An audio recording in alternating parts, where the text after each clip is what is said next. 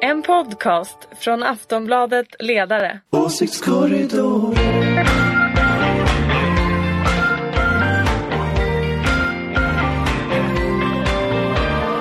Hej och välkomna till Åsiktskorridoren. Eh, Det är mitt i sommaren eh, men här råder arbetslinjen. En av dem vi har att tacka för arbetslinjen är Ulrika Schenström, moderat. Yes! Välkommen hit. Äntligen! Mm. Vi har även med oss Anders Lindberg och Dan. Svedin från Aftonbladets ledarredaktion. Bidragslinje. Bidragslinjen, välkomna Mm. ni också. Se vad ni kan bidra med. Eh, och jag heter Det här var Anna. ju otroligt vitsig Ja, det slog till Det här. var ju riktigt genomtänkt. Bara! Tills du avbröt mig! Mm. Eh, sa jag att jag hette Anna Andersson? Det Nej. gör jag i alla fall. Mm. Mm. Eh, det här är ju lite stilla veckan i politiken. Midsommar har passerat, terminen är slut och nästa vecka är det Almedal. Eh, som vi återkommer till. Men vi har, eh, vi ska prata om lite grejer har vi i alla fall. Och jag ska säga så här, vi, vi, ska inte tramsa jättemycket. Förra veckan var det en, en lyssnare som mycket vänligt påpekade att vi tramsade bort 10 minuter i slutet. Han hade helt rätt. Vi ska inte hålla på så, vi ska skärpa oss. Tack för vänligt påpekande. Eh, vi tar till oss och skärper oss. Eh, ja, jag ja. Behöver inte rädd ut Ulrika. Nej, jag börjar sjunga Ja, den här, du vet den här reklamen på, på- tv, den här förlåt om fötterna. Du vet, men jag hatar den här reklamen. Va? Jaha. Förlåt, förlåt. Att Du man har vet, varit att man har varit sina oschysst med sin, mot sina fötter. Fotsvamp. Kan du inte den? Gud, nu Har du inte hört den hitten? den har missat. Den började Det kanske är som din hit En svensk man som sommaren 2019. eh, jo, vi börjar ändå med lite hård politik för att få eh, någonting sagt eller på så här. Eh, imorgon är det ett toppmöte i EU. Man ska lösa migrationsfrågan har man sagt ända sedan 2015 att det här mötet nu ska allting lösas. Det ser inte så lovande ut. De hade ett extrainsatt möte i söndags. Eh, det bojkottades av Visegradgruppen, fyra länder.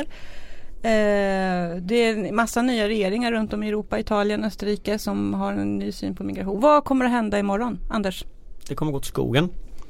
Eh, kan man sammanfatta? Självklart. Nej men det, det finns Alltså så här, det beror på vad man menar. Alltså den grundläggande idén som EU-kommissionen hade var ju att man ska fördela flyktingar runt om i Europa. Att flyktingar ska kunna komma till ett land och sen fördelas runt i också i länder som Visegrad-gruppen och Ungern och Tjeckien och Polen och så. Det vill ju inte de här länderna. Så att, så att liksom hela grunden för en gemensam asylpolitik i EU är liksom, den finns inte. Så att, så att om man tittar på det här utkastet då som finns till slutsatser så handlar det ju om Dels så handlar det ju om att ha hårdare gränskontroller Men sen så finns ju den här idén som bubblar omkring då om, om man ska ha så här läger utanför EU som folk ska då komma Mm. Det är en till. idé man eh, Och det, det, det är det som för men- upp hela tiden. men- Och jag har svårt att säga att det heller skulle bli någon verklighet för de här länderna vill ju inte det. Eh, Om vi ger dem jätte, jätte, jättemycket pengar.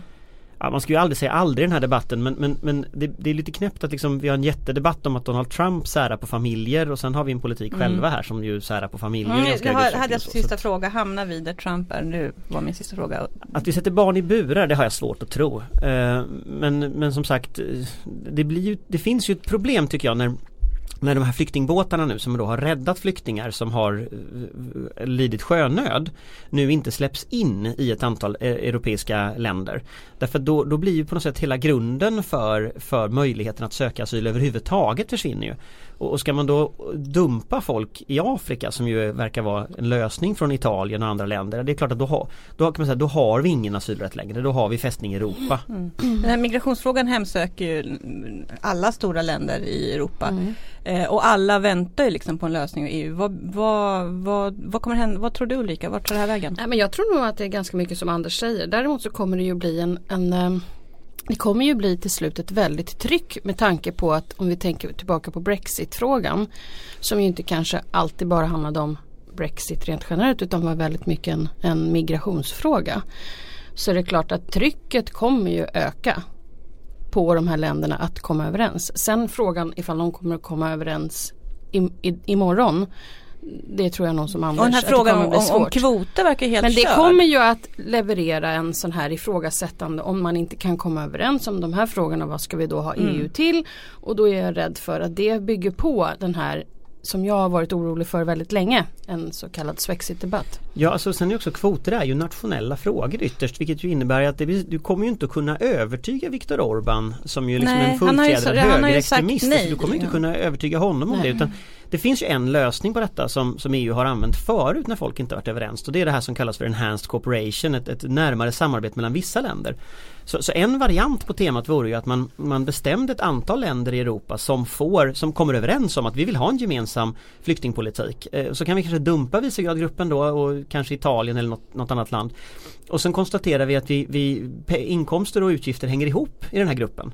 Eh, och då blir ju också diskussionen hur EUs budget ska se ut ifall man bildar ett sådant sam samarbete. Och då kan jag tänka mig till exempel att jag kan ju tänka mig att villkora att eh, man överhuvudtaget ska ge EU-stöd till Ungern eller Polen med att de är med i ett sådant samarbete. Och, mm. och vilket ju också skulle lösa mycket för oss eftersom de är de två största bidragstagarna från EU. Men, men det, det, det, kommer inte i längden att gå tror jag att övertyga svenska skattebetalare om att vi ska betala liksom EU, en EU-budget som går till Polen och Ungern mm. och de inte tar emot flyktingar. Alltså det kommer inte framförallt funka. inte Anders efter det att den här avgiften efter, efter Brexit efter, går upp. kommer att vara enormt mycket, mycket, och kommer att äta upp väldigt mycket av eh, hela vårt eh, reformutrymme. Nästa år, förlåt Daniel. Nej, men det intressanta här tycker jag, eller en del i det här är ju det, att Italien helt plötsligt byter fot. Alltså, mm. Alltså de har genom Som har onekligen en väldigt, väldigt lång yttre gräns. Ja precis, det är ju Grekland och eh, Italien och Spanien någon som har tagit emot alla migranter ifrån um, Afrika och uh, Mellanöstern. Uh, och sen plötsligt 2015 så fanns det ju liksom en uppfattning i Europa om att vi kan inte ha en ordning Eh, där det är de länderna som tar allting. Allt ansvar. Vi måste göra på något sätt och det fanns liksom en förståelse för det. Och sen havererade allt det där. Och nu har vi liksom en politisk ehm, eh, en regim då i Italien som inte tänker vara med på det här överhuvudtaget längre. Och då blir ju frågan verkligen akut. Eh, för mm. då, då kommer Då handlar det om människor i båtar. Ja precis. Då kommer ju människor dö. Stunden, I ganska stor utsträckning även om man ser att Eh, de som har kommit över Medelhavet är långt färre. Ja, ja och, och vi, ska också, vi ska nog inte glömma heller att eh, om ni kommer ihåg den här diskussionen när, när EU faktiskt försökte begränsa liksom, överfarten av, av, eh, över Medelhavet. Det slutade ju med att det kom upp bilder på drunknade barn på stränder i, i, i, i Turkiet. Och, och, då insåg man ju att europeiska väljare var ju inte för det här. Det fanns ju liksom ingen acceptans i Europa för att detta hände och det blev en enorm motreaktion. Så att och, och, titta på Trump nu, alltså den här reaktionen Alla har sagt han, han vann ett val på hårdare migrationspolitik och sen när, det, när väljarna får se vad, som, vad det faktiskt betyder ja, då, då, då brakar alltihopa ihop. Så att jag, jag, jag tror att Alltså europeiska ledare leker lite med elden här också för att, för att skulle de på riktigt säga att nu räddar vi ingen i Östersjön för det är ju det som blir konsekvensen. Eller i Medelhavet. I Medelhavet, förlåt. Mm. Då kommer ju folk att drunkna i Medelhavet. Mm. Så är det. Och då kommer ja det gör de ju redan. Och, och, ja men i ännu högre mm. utsträckning. Eh, och då är ju liksom frågan, är det verkligen det Europa som, som de som är för Europa är för. Mm. Så att mm. det blir ju liksom mm. det, blir både det, det, en splittring från båda håll. Liksom. Val i Europaparlamentet nästa år. Kommer ja. den här frågan eh, slå igenom tror ni? Innan vi går alltså jag tror den kommer vara jättestor. Jag tror också att den kommer alltså vara väldigt stor. Jag tänker för väljarnas eh, Nej men jag tror att Swexit, migration, allt det här kommer vara jättestort från två håll kommer väl att finnas ett tryck. Det kommer dels, vi kommer antagligen att se högerextremister som går fram jättestarkt i, mm. och antagligen också den typen av partier som inte vill ha den här utredningen på. Eh, titta så här blir det när jag måste filma. Den här, eh, ut, mm. eh, den här eh, hållningen som Europa har. Att man inte ska ta mm. emot eller att man inte kan komma överens. Att det kommer kanske finnas ett stöd för dels Europavänliga krafter och Europa negativa krafter. Mm. Mm. Okej, okay, nu lämnar vi Europa och går hem till Sverige. Därför att en av, det är inte, ja det är ju definitivt en politisk debatt men det är inte en partipolitisk debatt men en av frågorna som har diskuterats i Sverige de senaste två veckorna kanske, den här om svenskhet. Det började först med Björn Söders utspel att vilka som inte är svenskar, nämligen judar och samer. Eh, och sen så kom det här reaktionen efter Jimmy Durmas vad han gjorde, fällde Tab han en tabbe, person, en tabbe ja, i matchen alltså, mot Tyskland härförleden och eh, vad som hände efter det. Och sen nu pratar man om vem är svensk och hur blir man någonsin svensk om man det, inte är född här. eh, det är helt bisarrt att det tar sig sådana konsekvenser med tanke på att man måste kunna få ha synpunkter på fotbollsspelare om man är väldigt insatt i fotboll. Men att det ska ta sig den där typen av, av, av diskussioner blir ju helt bisarr. Mm. Men nu, jag nu hoppas att alla blir jättearga på mig också ifall jag råkar dabba mig i en jättestor eh, fotbollsmatch. Men, nu- att det inte behöver handla om pratar- att om rödhåriga människor borde liksom, Men det skulle ju vara ditt kön. Det är ju minsta mots, hatets minsta mo- mots... Ja, rödhårig och kvinna. Och kvinna, då Minsta motståndets lag. Riktigt dåligt. hon ligger risigt till. Mm. Mm. Eh, nej men det jag skulle säga var att, eh, att nu pratar man liksom om eh, nationen, i viss mån etnicitet. Finns det, finns det några goda skäl att föra in det här i den politiska debatten som ni ser? Nej, Nej. jag tycker det här är en, är jättekonstig debatt. Alltså Därför att svenskhet, det här är ju liksom Sverigedemokraternas, det har de försökt med i 20 år att få en debatt om vem som egentligen hör hemma här och vem som inte hör hemma här baserat på etnicitet. Som ju också är en kod baserat på utseende, baserat på religion, baserat på en massa andra sådana här faktorer då. Och, och jag såg Ivar Arpi som är ledarskribent på Svenska Dagbladet, han var ju ute och så gra- graderade det här, liksom, han hittade på ett nytt begrepp då som för någon slags nästan-svenskar som skulle vara svenskländare då. Och Mm, han gjorde en analogi till Finland där va? Ja och, Mm. och, och den- den, håller i sak inte men, men den är också intressant för han delade in svenskheten i tre delar Vilket också Sverigedemokraterna historiskt också gör för det är en del av deras principprogram att dela in svenskheten i de här olika komponenterna Och, och, och då blir du så att säga då, då blir så att säga svenskheten graderad eh, där den, det finns en slags elitsvenskhet då som är någon slags etnisk svenskar som bor i Sverige och pratar svenska och följer svenska traditioner och sen så blir en fallande skala då eh, ner, ner från den punkten den där typen av diskussioner har vi inte haft sedan liksom rasbiologiska institutet. Och, och att, att det där förs in på något sätt i svensk debatt nu, och det var ju Björn Söder som började här. Det, det tror jag är liksom det, det är så otroligt skadligt. Eh, och jag menar, jag lyssnar på så judiska vänner som behöver sitta och förklara att de är svenskar. Jag mår Helt liksom bisarrt. fysiskt illa Ja. av att höra liksom hö- Höra det, detta att det är diskuteras hemskt. liksom. det, är så, det är så vidrigt att en sån här diskussion Vad, vad, är det, vad är det under, vilket problem är det man vill lösa genom de här Jag tror inte kategoriseringarna? man vill är lösa något problem efter? alls. Om- jag alltså, tror att man är ändå ute försöker- efter det som Sverigedemokraterna varit ute hela tiden, nämligen att sära på vi och dem. Och, och Sverigedemokraternas ideologi bygger på att det, det finns ett vi. Och detta vi eh, är väldigt snävt. Och det viet är ju ytterst Och kan man inte ta sig in i om man inte Får är jag, född in i får jag bara det? fråga, Kan Björn Söder gjorde det där uttalandet, gjorde han det uttalandet helt opåkallat? Eller gjorde han det? Han har Det gjort det ganska efter- länge. Ja, ja men det här kom Men- efter, men- vad jag förstår så var det här ett svar till Annie Lööf efter en riksdagsdebatt. Ja, men för det hon hade ju gått på honom hårt i en riksdagsdebatt och då gick han liksom in i efterhand och- för han gick in på Centerpartiets Facebook-sida och riktade sig till Mm. Annie Lööf. Så det var en reaktion på den debatten Mm. har jag förstått det som. Ja, nej men så är det. Och, Mm. och, och, och, men, men man ska komma ihåg att den här diskussionen går tillbaka på ett par års gamla uttalanden. Niklas Orenius skrev ju om det här. Mm. Det. Eh, om den, den leende, 2014 leende nationalisten eller något tror jag den hette, den här artikeln. Sydsvenskan, Nå, något sånt hette den. Eh, där han då gjorde just den här distinktionen. Och grejen är att det här är Sverigedemokraternas principprogram. Detta är inte någon ensam galning så att säga. Utan, utan det här är den principiella indelning Sverigedemokraterna gör. Och, och det är det som jag ibland blir så orolig när folk tror att de är som ett enfrågeparti idag. De Med, inte. med liksom flyktingpolitik. Det är de inte alls. De har liksom en nationalistisk ideologi som man får på köpet när de kommer in i liksom samhällsdebatten här. Ehm, och det här med att Svenska Dagbladets ledarsida är ute, liksom, och nu är inte de alls lika långt liksom, gångna i den där diskussionen men att man överhuvudtaget känner ett behov av att dela upp ja. ja, för det jag tänkte säga, att man kan inte bort, man kan inte förneka att, att många har nappat på diskussionen. Nej, verkligen. Ehm. Det här är väl liksom fortsättningen på det svenska värderingar som, vi, ute, som vi höll på med för ett eller två år Två, sedan. års, två, tre år sedan. Eh, var det var så mycket Två flaggor i Almedalen? ja, precis. Var det två år sedan tror jag? Och sen är det liksom något konstigt också med hur, hur de här bemöts då. Att plötsligt så Många svarar ju så här, jo men det är klart att man är svensk om man har medborgarskap. Eh, att det, är liksom, det pågår en diskussion som man från vänster också ger upp helt enkelt. För att så här, svenskhet existerar inte eller så är alla svenskar. Att den mest svenska värderingen av allting är att tro att alla egentligen är svenskar. Det är som folkpartist. Ja, Nej men jag precis. tror att alla är socialdemokrater. Jag tror Ja. det, är det är väl samma liksom Den totala normen. Jag är normen så alla är som jag. Alltså, Men hur, hur ska, för, för sagt, för debatten har blivit stor men man kan ju inte säga att det har blivit en stor partipolitisk debatt. Det får man ju säga, de andra partierna har ju inte nappat på det. Hur ska de förhålla sig till det? Om de nu inte tycker att det är relevant, det som SD Fast vill. Jag tror de tycker att det, jag tror att, jag, jag tror att det väcker en massa frågor som vi inte har funderat på i Sverige sedan, sedan 30-talet, 40-talet. För då liksom på något sätt försvann den här diskussionen. Och, och det gör att vi har inte argumenten klara för oss. Vi kan liksom inte argumentera längre för vi har glömt hur man gör. Det här liksom, Ja. Den liberala demokratin var så självklar så att vi har liksom trott att alla Fast som sen är medborgare de är, de är men sen är det väl också så att f- de flesta partier kanske tycker att det är en ganska obehaglig diskussion.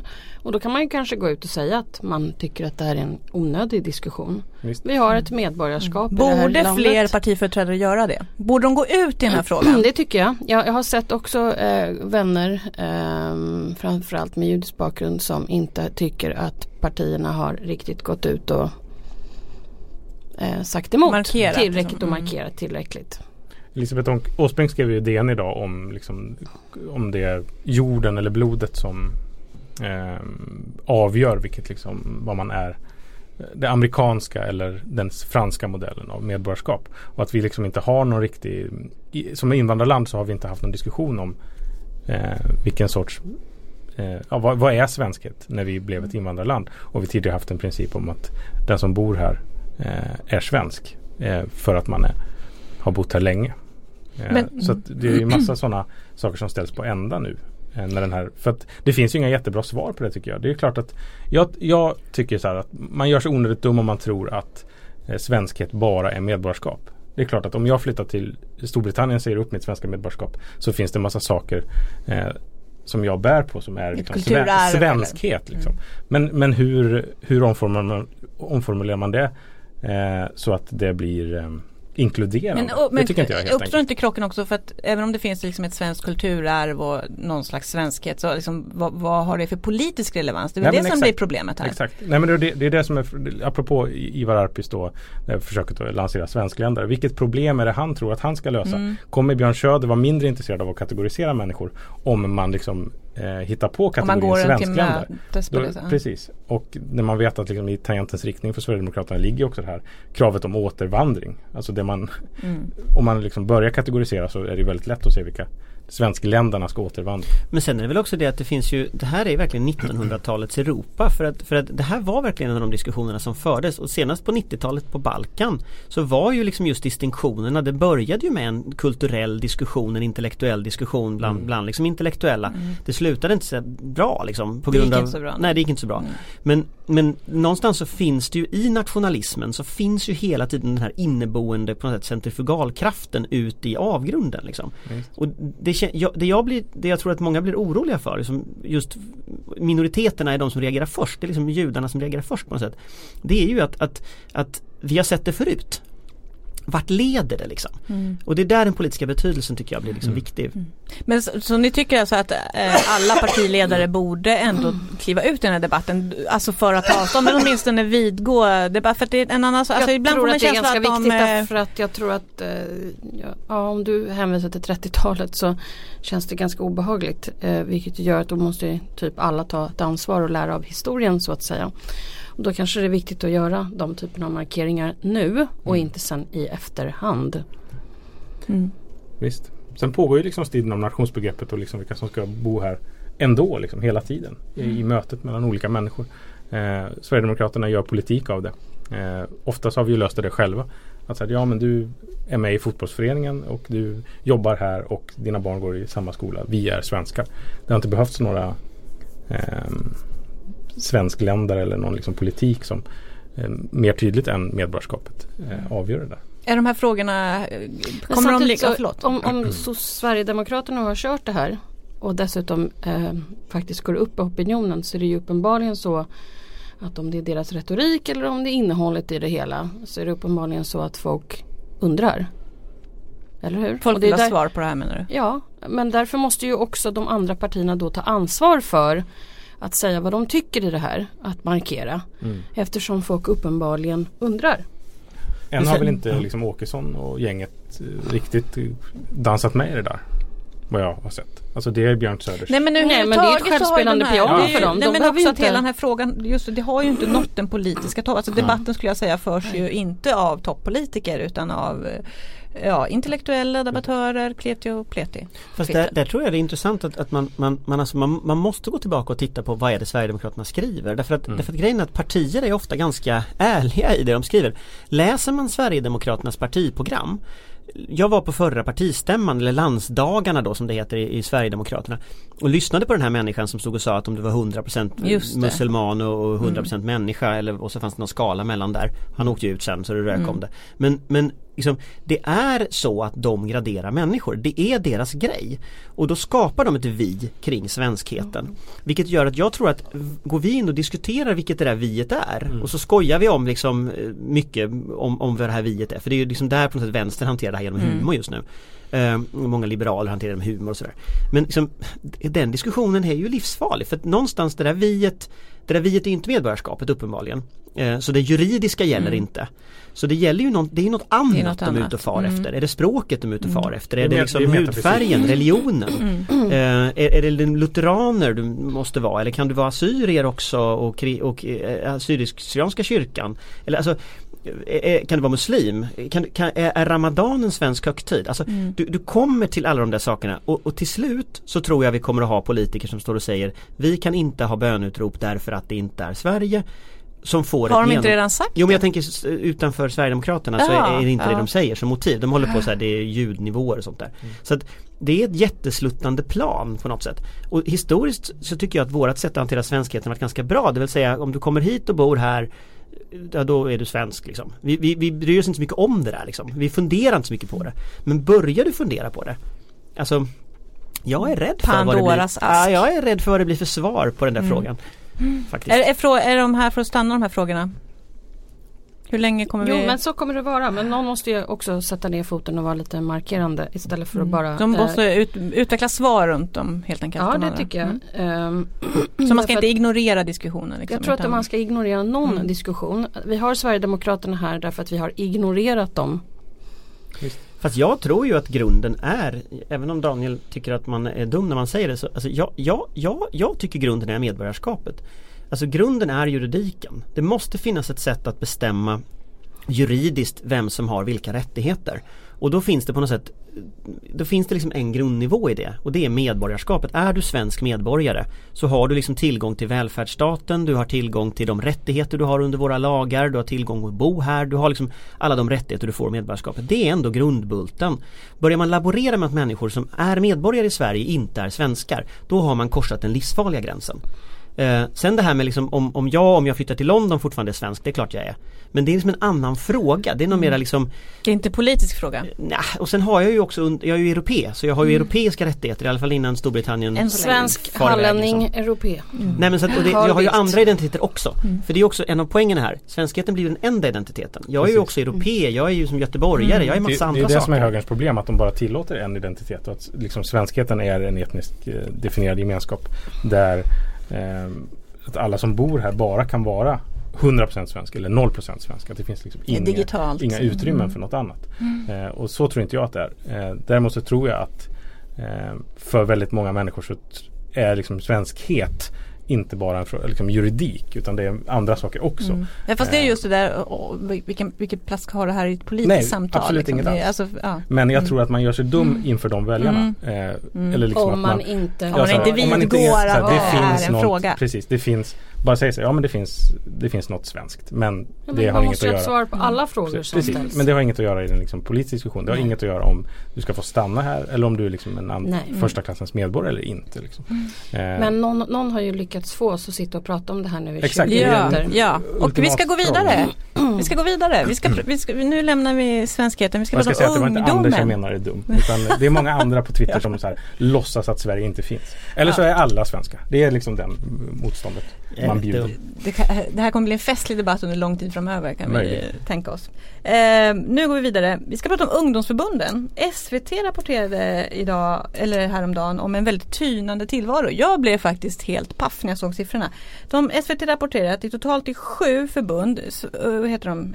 Inte Ungdomsförbund. Ungsvenskarna finns inte med därför att de har inte sökt bidrag från Myndigheten för ungdoms och civilsamhällsfrågor som har koll på den här statistiken. Det är Totalt- SDs ungdomsförbund som heter SD, ja, precis, de heter Ungs, ja det är de enda som heter Undrar vem Ungsvenskarna. som finansierar dem? Jo men de heter Eh, SDU tidigare. Ja, ja De precis. De någon blev ju utkastade SDU va, ur Mm. partiet. Ja. Eh, hur som helst, i de här sju förbunden som återstår så finns det totalt 24 000 medlemmar. Jag blir helt paff. Störst är MUF med 9 000. Näst störst är KDU. KDU är större än SSU. Och Ung Vänster har inte ens 1000 medlemmar. Blir ni lika paffa som jag? Ja, det här, Men det här, är ju, det här går ju hand i hand med då det här vi kallar för riskminimerandet i politiken. Jag tror att upptagningsförmågan för partierna, alltså att unga engagerar sig och oavsett om det är studentförbund eller ungdomsförbund så engagerar sig det för få och de för få är mest intresserade av att göra en karriär. De har tittat på Vita huset och de har tittat De kan på Vita huset utan till. Exakt och de Sitter har de kollat på House of Cards och de tror att politik är någonting som politik inte är. Och så ska de bli då politiska karriärister istället för att vara människor som vill förändra och förbättra. För karriär kommer i alla fall till syvende och sist i ett parti eller i en, i en politisk verkstad.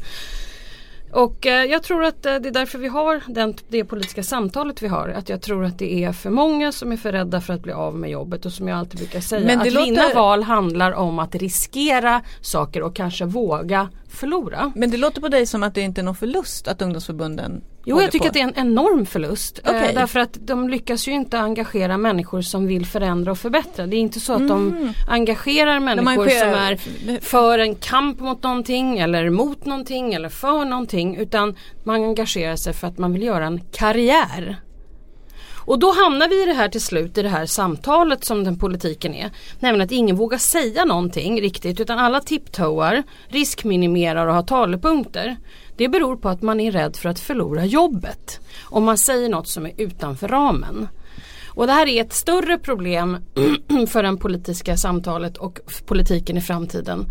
Eh, ifall det är så att de här människorna, jag menar jag, jag, jag- jag såg en do, jädrigt intressant eh, inslag i SVT Norrköping, alltså Östgötanytt 2013, det var då det här började, jag började liksom fundera på det här. Så hade man gjort ett inslag om bygdens son Anders Borg, för att det var partistämma för Moderaterna i Norrköping då alltså 2013. Så började liksom en intervju och så går man tillbaka i historien om varför Anders Borg hade engagerat sig i politiken. Sålde sprit på gatan tillsammans med Christian Gergils, var emot eh, Systembolaget för legalisering av narkotika, massa tokerier.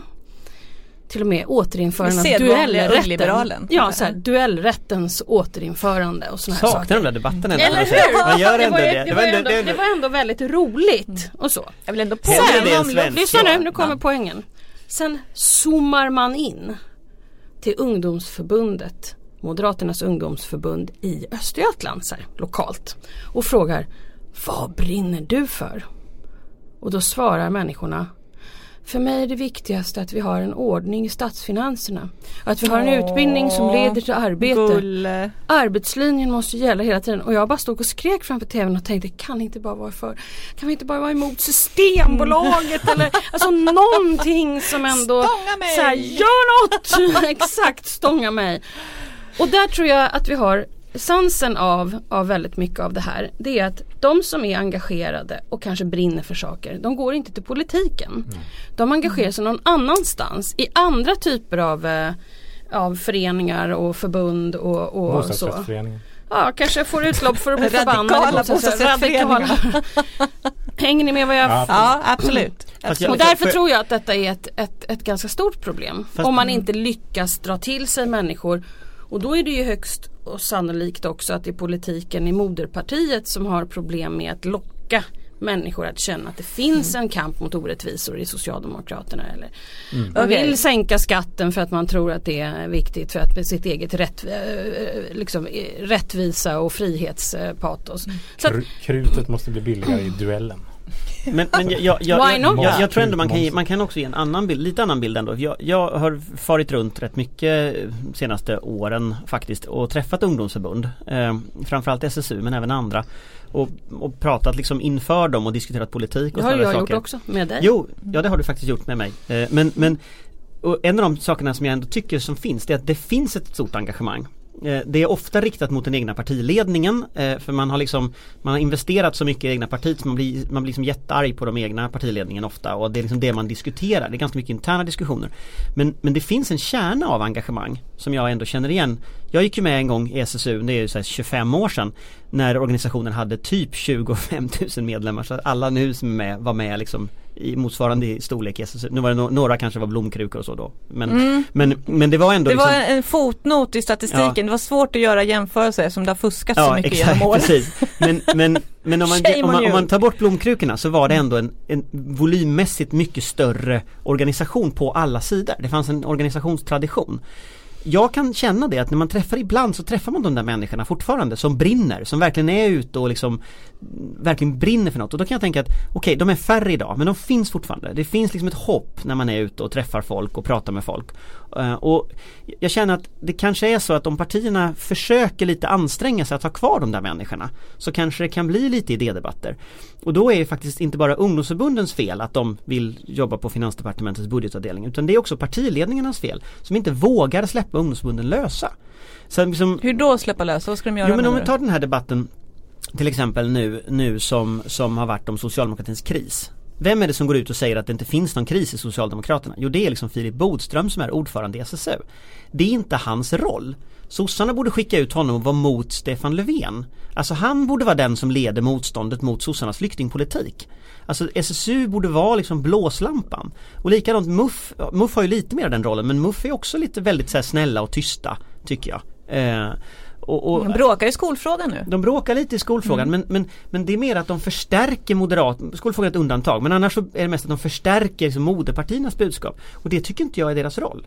KDU hade men också är en det- roll men det är ju Men, men, men är det för och det att... tycker jag är partierna har ett ansvar. säga, är det och moderpartierna bestämma. som har tagit dem i hampan? bara vara precis som moderpartiet. Ja de försöker disciplinera Men, sina men ungdomar. du säger att de försöker vara men hur, finns det krav Jo, men från därför att moderpartierna att, de ska vara Nej sådana? det tror jag inte finns uttalat men jag tror att man tror att om man är bäst i klassen och, och, och, lydig. bara lydig och tycker att det viktigaste är ordning i statsfinanserna så kommer man att få ett jobb kanske någonstans i regeringskansliet eller kanske kommer in på Fast det är inte det listan. värsta att, de har, att det har varit precis så. Ja men det är ju också. precis så det Polit- funkar. politikens professionalisering. Ja, ja, ja, jag, Då det, borde ju partierna gå in, då borde ju partierna gå in och säga till sina ungdomsförbund, nej men nu vill jag Men att ni om emot. de generationerna som leder nu Inte få jobb. har exakt samma bakgrund som de som engagerar sig nu. Det är ju det här. Det finns ju ingen som vågar ställa frågan. Fast Det är ingen jag- som vågar opponera och säga herregud vad håller ni på med? Var är politiken? Vad håller ni på med? Varför säger ni inte emot att det finns två falanger i den här riksdagsgruppen som motarbetar varandra istället för att engagera sig rent politiskt? Varför säger ingenting? Ja men därför att de själva är ju precis samma generation. Du tänker på de här gamla striderna långt tillbaka nu eller? Nej, De är inte jag långt tillbaka, på, de de är ju pågår väl i pågår riksdagsgruppen. fullkomligt Ja, ja. Moderaternas ja, men jag tänkte på ungdomsförbundet. Nej jag Ja. tänker på för att du vet när ungdomsförbunds äh, mygel tar sig in i riksdagsgrupper Mm. och partier. Fast Då är det ju jag, kört. Jag vill ändå lite, jag vill ändå säga att jag tror mer på det. För att alltså, så, Mer på så, vad då? S, SSU hade ju, ungdomsförbunden. SSU hade ju sina sådana konflikter 99 som var de stora konflikterna så att alla hatade varandra och folk hatar fortfarande varandra och så. Och alla sa det det där kommer att komma in i partiet. Eh, så. Men det har inte gjort det. Nu, Jo, det bråkar det. alla, nu bråkar alla istället om flyktingpolitik enligt en helt annan skala. Där den gamla vänsterfalangen, Morgan Johansson, Anders Ygeman, Peter Hultqvist är liksom de hårda, brutala högermänniskorna. Så att liksom, Ja det låter så ja. Men, men, men men, men är- strunta ja, i detta nu. Alltså detta är ju liksom, jag Ja, tror jag att det är så här, man skulle nog vilja ha Men- lite annan typ av virke. Både Okej. kanske i politiken och i ungdomsförbunden. Daniel. Det är, liksom, det, det är väl egentligen en kris för hela vår samhällsmodell. Alltså Ja, alla mm. de här typen av Hela Egentligen det här Sverige bygger på att en massa människor är engagerade i olika saker. Jag skojar lite om bostadsrättsföreningarna tidigare. Men det är ju Det mycket går sånt. inte att få folk att engagera sig där heller. Nej, jag precis. försöker, det är det, det, är det det jag en menar. kamp. Vi har liksom vägföreningar, vi har bomföreningar, vi har gräsklipparföreningar. Vem ska ta hand om allmänningen? Allt sånt där. Liksom hela Sverige bygger ju på att man är engagerad. Det är ju liksom en enormt ehm, Och nu har vi vant oss vid att kunna köpa allt sånt där, Precis. tänker jag. Precis. Ja, men för det Och- var, det och- var forskaren till SVT, han kommenterade också, han, han var bekymrad och såg det som ett demokratiproblem. Ja. Jag tror han är Mm, inne på din linje Precis. där. Att, det- eh, Att vi, vi blir Ungdomsförbunden blir liksom lite Ulrika inne på blir en karriärstation eh, för policyprofessionella som går mellan liksom, tankesmedjor, ledarsidor, ehm, Om ens det. regeringskansliet och olika partier. Om ens det. Precis. Eh, och eh, folk in, orkar inte vara med i bostadsrättsföreningen. Man orkar inte ta ansvar för man bara landet längre. bor. Ja. Man bara bor och köper RUT-tjänster. det är nyliberalismens fel. Det tror jag att det är. Det är Gud, alltid jag orkar inte längre. Vad var det ni skrev? Var det DNs fel? Var Det- inte det, det- ni det- skrev? här? Allt är ens fel. Det är DNs fel, det är nyliberalismens fel och Jag tror det hängde ihop. Ja. Fredrik Reinfeldts fel. Eh, ja, vi får Jag väl se vad som Det här händer. blir Jag kan muntert. säga, ja, det här Jag blir försöker muntert. muntra Men upp det, lite jag kan och säga att att jag tror lite mer på det här. ungdomar. De, SVTs jämförelse var förbundet Sverok som sysslar med spel. De hade 66 000 medlemmar. Mm. Kanske det erbjuder lite spel och politik. Kan få. Mm. Fast, fast jag tror ändå att de där ungdomsförbunden har De har ändå en kraft i sig Även om de har väldigt få medlemmar Mm. Så är det fortfarande så att det finns en kraft i det där och, och jag tror att när det bränner till När det blir allvar Då är det de som kommer att kliva fram och jag tycker vi har sett det liksom när det har varit folkomröstningar eller när det har varit liksom stora frågor Det är ändå så att Det- de det- där människorna som diskuterar politik jag tycker har att det ändå mycket den bränner till kraften ganska bra i politiken just nu. Men, ja. Jo fast jag tycker nog ändå att de finns där eh, Det- så. det så jag är- Klart att tycker de inte att finns det, jag där, tycker låt inte att så det snusförnuftigt. jag tycker inte att det är så hopplöst som ni försöker framställa det som.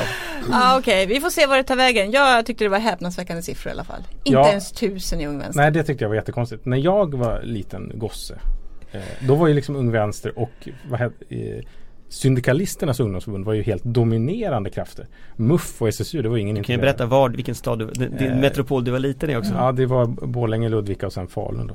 Eh, MUF Att någon skulle varit med i MUF I Ludvika Det är ju sinnessjukt. Eh, MUF var jättestora i Norrbotten på 80-talet. För de Ja. hade de bästa festerna, så klassiskt. Är det inte därifrån eh, alla kommer också nu?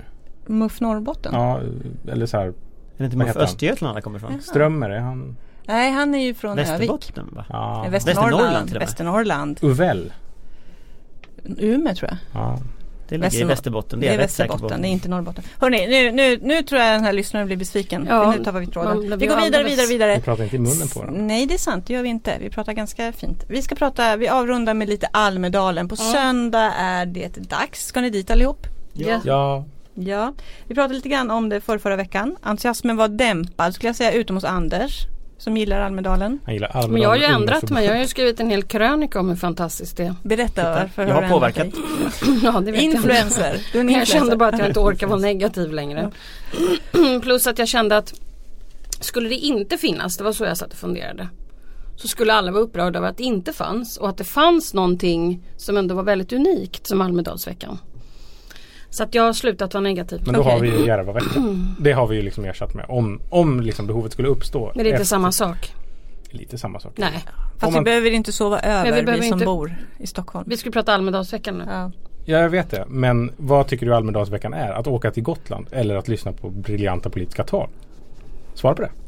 Ja, fast jag tror inte jag skulle välja något av dem som du säger. Jag skulle nog säga att Att gå på möten. Du bor i Stockholm. Du kan gå på möten Ja, hela fast det är tiden. inte det det handlar om. Det handlar om att vara lite grann som på läger.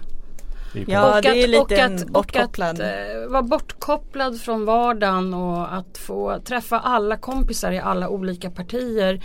Lite sådär off på något sätt. Ingen kan säga så här nu piper jag hem och hämtar barnen utan Men man är vad- fast vad- vad och det blir ett ganska intressant att samtal till slut. fast där, vad hoppas ni på? Vad tror ni på? Kommer vi få se något riktigt fett politiskt utspel den här veckan Jag tror det. i år? I panik kommer sossarna göra någonting. Fast det kanske är för sent. I Men de kommer- panik? Ja, men de måste Nej men sossarna kommer vända. göra någonting, det tror jag. Vända. Eh, Vad tror du, vad kommer sossarna göra?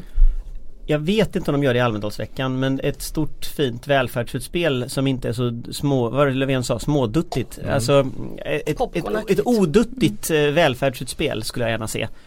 Eh, sen så skulle det vara intressant om Alliansen gjorde någonting. Att vi får liksom Ett någon tydlig sakpolitisk från- konflikt om något. Men Mm. det Jimmy Åkesson har ju berättat att han ska skriva en bok och störa ut sossarna. Eh, så att, så att det, det, På deras dag? ja, det, det påstås detta. Ska han Eh. under deras dag sitta och skriva en bok? Ja det verkar så. Nej han, han ska presentera en bok då.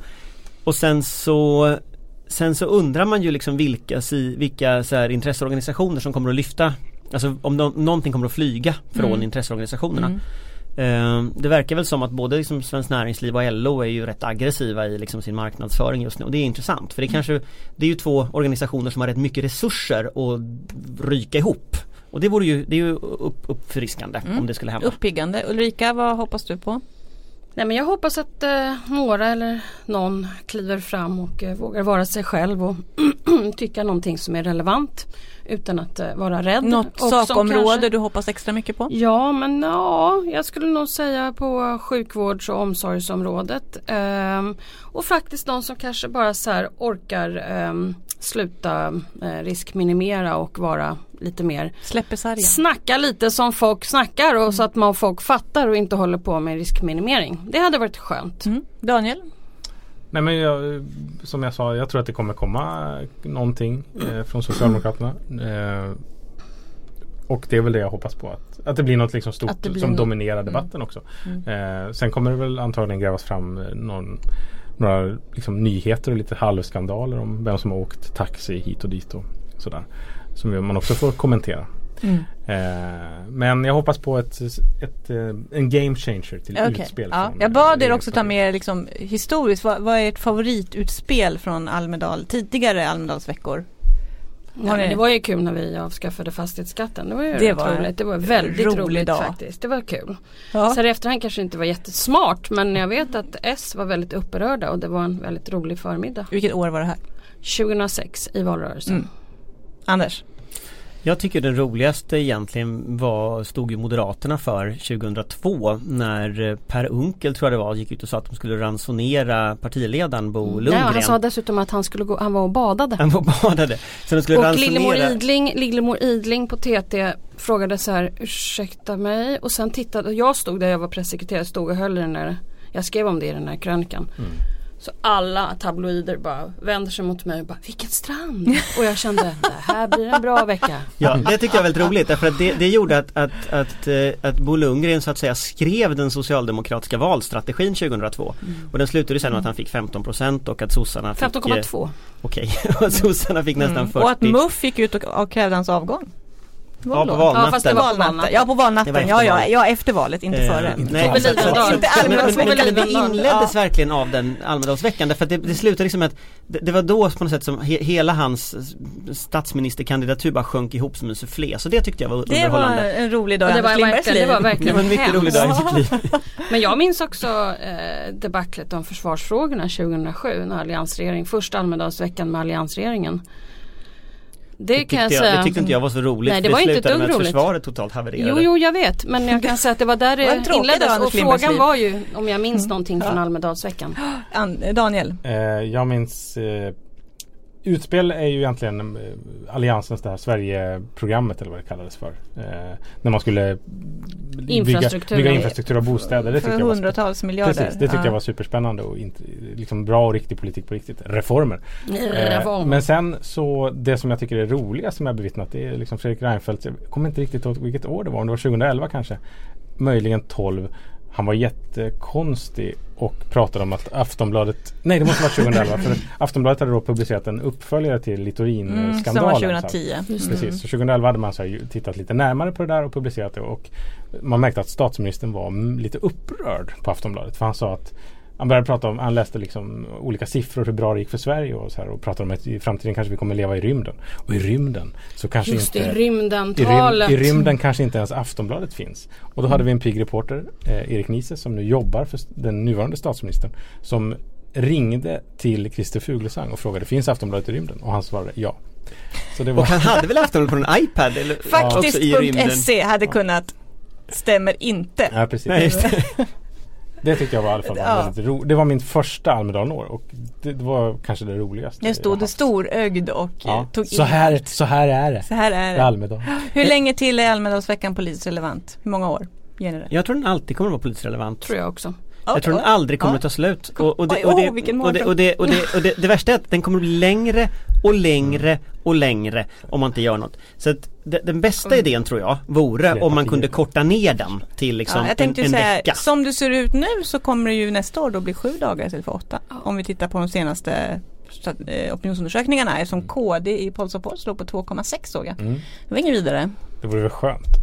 Liksom rent, Ja för eh, Almedalsresenärer så vore det en välgärning, något annat kan man inte säga. Så här, Eh, vi kampanjar mot partier för att slippa ha förlåt, sån lång Kåre, vecka. Förlåt. Ja. Men ni förstår också vad Ja, vi ja, menar. ja. Men själva grejen med att man samlas informellt, man diskuterar politik, alla har möjlighet att träffas också. Vem som helst kan faktiskt gå dit och prata med vem som helst fortfarande. Det går Mm. fortfarande att gå fram till partiledare och prata med dem på stan och sådana saker. Så att, Gör det verkligen det? ja, det gör det.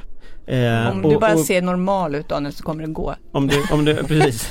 Act normal. Ja, jag, är, jag är skeptisk. får kamma dig. Jag är Nej men, Men jag- men allvarligt, det gör det och, och de- den liksom typen av unik miljö som finns den, den tror jag man ska ändå vara rädd om. Verkligen. Ehm, Ja, det är sant. även om det är fler poliser Eh, och, ni ska spela in eh, Åsiktskorridoren i Almedalen nästa vecka.